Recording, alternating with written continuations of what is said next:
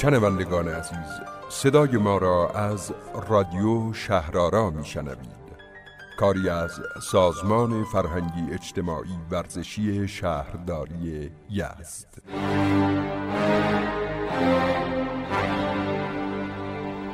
پیشینه شور حسینی در یزد.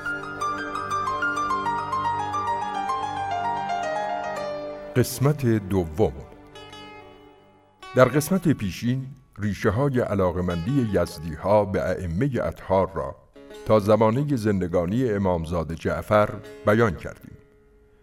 در کتب تاریخ محلی یزد چنین آمده است که امیر اوهش الدین دیلمی حاکم شیعه و درستکار یزد مطلع می شود که مردی عرب زبان که رفتار و کردار نیک او زبان زد همه اهل بازار است در حجری با شغل آهنگری روزگار میگذراند.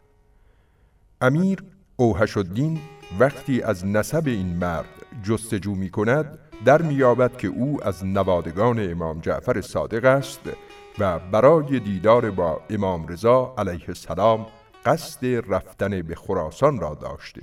اما هنگامی که امام توسط معمون به شهادت می‌رسد امامزاده نیز از رفتن به خراسان صرف نظر کرده و به صورت ناشناس در شهر یزد سکنا گرفته است. او شجر نامه خانوادگی خود را که در دهانه کوزهی پنهان کرده بود نشان داده و همین سبب می شود که اوهش الدین دیلمی ایشان را گرامی بدارد دختر خود را به همسری او داده و دهکده هایی را به ایشان ببخشد. خاندان امامزاد جعفر از آن تاریخ به عنوان سادات اوریزی ناشر افکار و رفتار ائمه اطهار در شهر یزد بودند. از جمله این افراد می توان به سید تاج الدین اشاره کرد که فردی بسیار پارسا و عابد بوده است. شخصیت دیگری که نام او در تاریخ علاقمندی ساکنان شهر یزد به ائمه اطهار بسیار چشمگیر و موثر بوده است سید رکن الدین حسینی که او نیز از نوادگان امامزاده جعفر است. این فرد دانشمند و درستکار به اندازه‌ای در بین مردم شهر یزد از اعتبار و آبرو و احترام برخوردار بود که عطابک یوسف شاه حاکم وقت یزد به اعتبار و احترام او نزد مردم حسادت کرده و با طراحی دسیسه‌ای سید رکن الدین حسینی را به قتل یک آسیابان ترسا متهم کرده و او را هزار چوب می‌زند و سپس در چاه قلعه خرمیز مهریز زندانی می کند. اما مهمترین و شگفترین نشانه مکتوب علاقمندی یزدی ها به ائمه اطهار عبارت است از دو کتیبه کاشی مزین به نام دوازده امام شیعه در مسجد جامع که یکی در 777 هجری قمری تنظیم شده و دیگری در قرن نهم هجری. اهمیت این کتیبه ها از آن است که در قرن هفتم و هشتم تشیع در ایران رسمیت نداشته و با اینکه دار و دسته خلفای عباسی با یورش مغولان سرنگون شد اما بسیاری از نقاط ایران همچنان پیرو مذهب شافعی و حنفی بودند. ولی ظاهرا شهر یزد متأثر از رسمیت مذهب شیعه در دوره آل بویه به ائمه اطهار گرایش داشته است. این کتیبه دوازده امام در آن زمان در ساختمان مساجد یزد نشان از دیرینگی علاقه، ارادت و پیروی از مذهب شیعه است و این دلیلی است که تشیع اهالی یزد بر بسیاری از بلاد ایران تقدم دارد. فراز بعدی را می توان از عملکرد بانو ستی فاطمه همسر امیر چقماق شامی ردیابی کرد.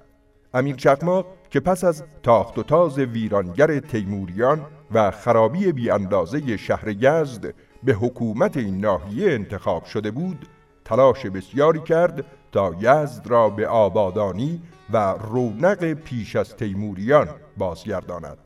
اما چون معمولا امیر به امور لشکری دولت تیموری مشغول بود همسرش بانو ستی فاطمه که زنی پارسا و مؤمنه بود به امور یزد رسیدگی می کرد. از جمله کارهای ارزشمند و ماندگار بانو ستی فاطمه بازسازی و توسعه مسجد جامع یزد بود.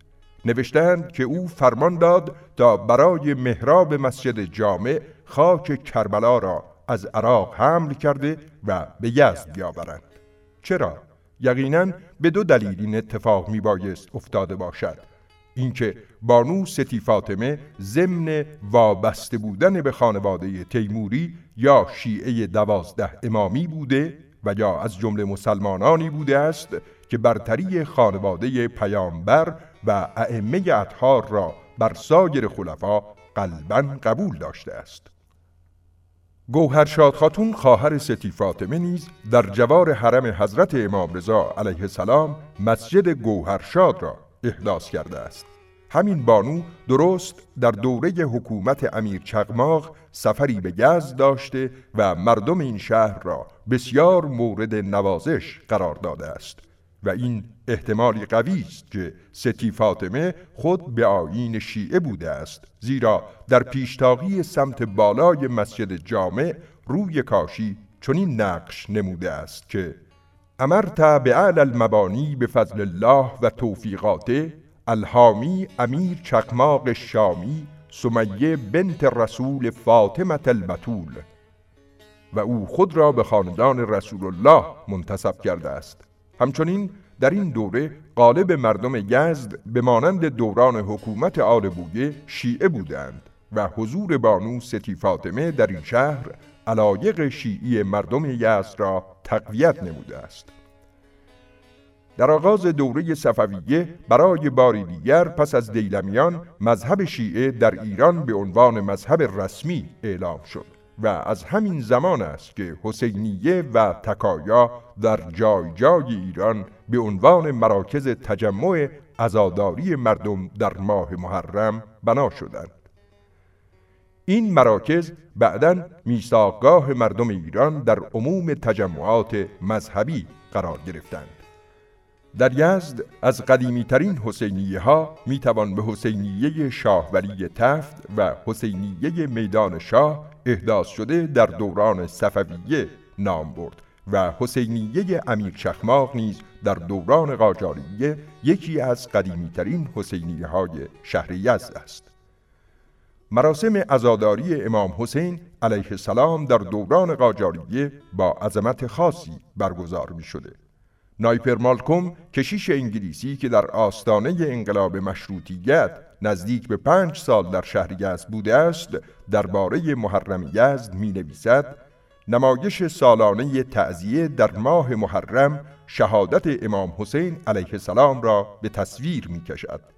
این مراسم فرصتی است برای عرضه انقلابی ترین هیجانات هم از سوی بازیگران و هم از سوی تماشاگران مردها در حالتی از جذبه و بی خود شدن با زنجیر بر بدنهای خود میکوبند و گریه و افغان ناشی از اندوه زیاد به هوا برمیخیزد.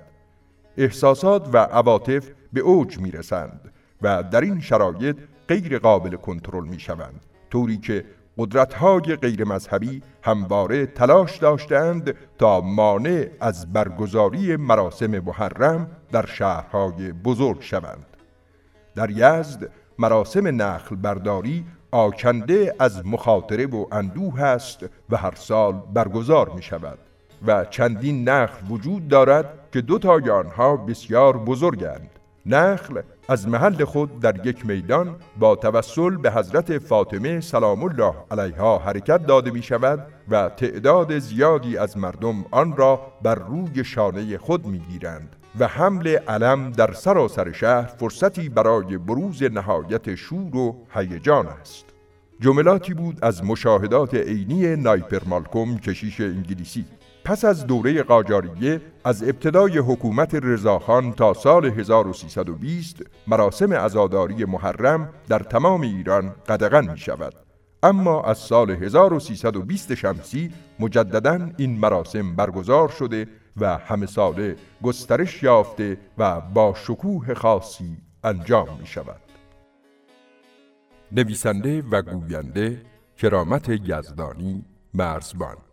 لطفا رادیو شهرارا را در پادکست پلیر دنبال کنید.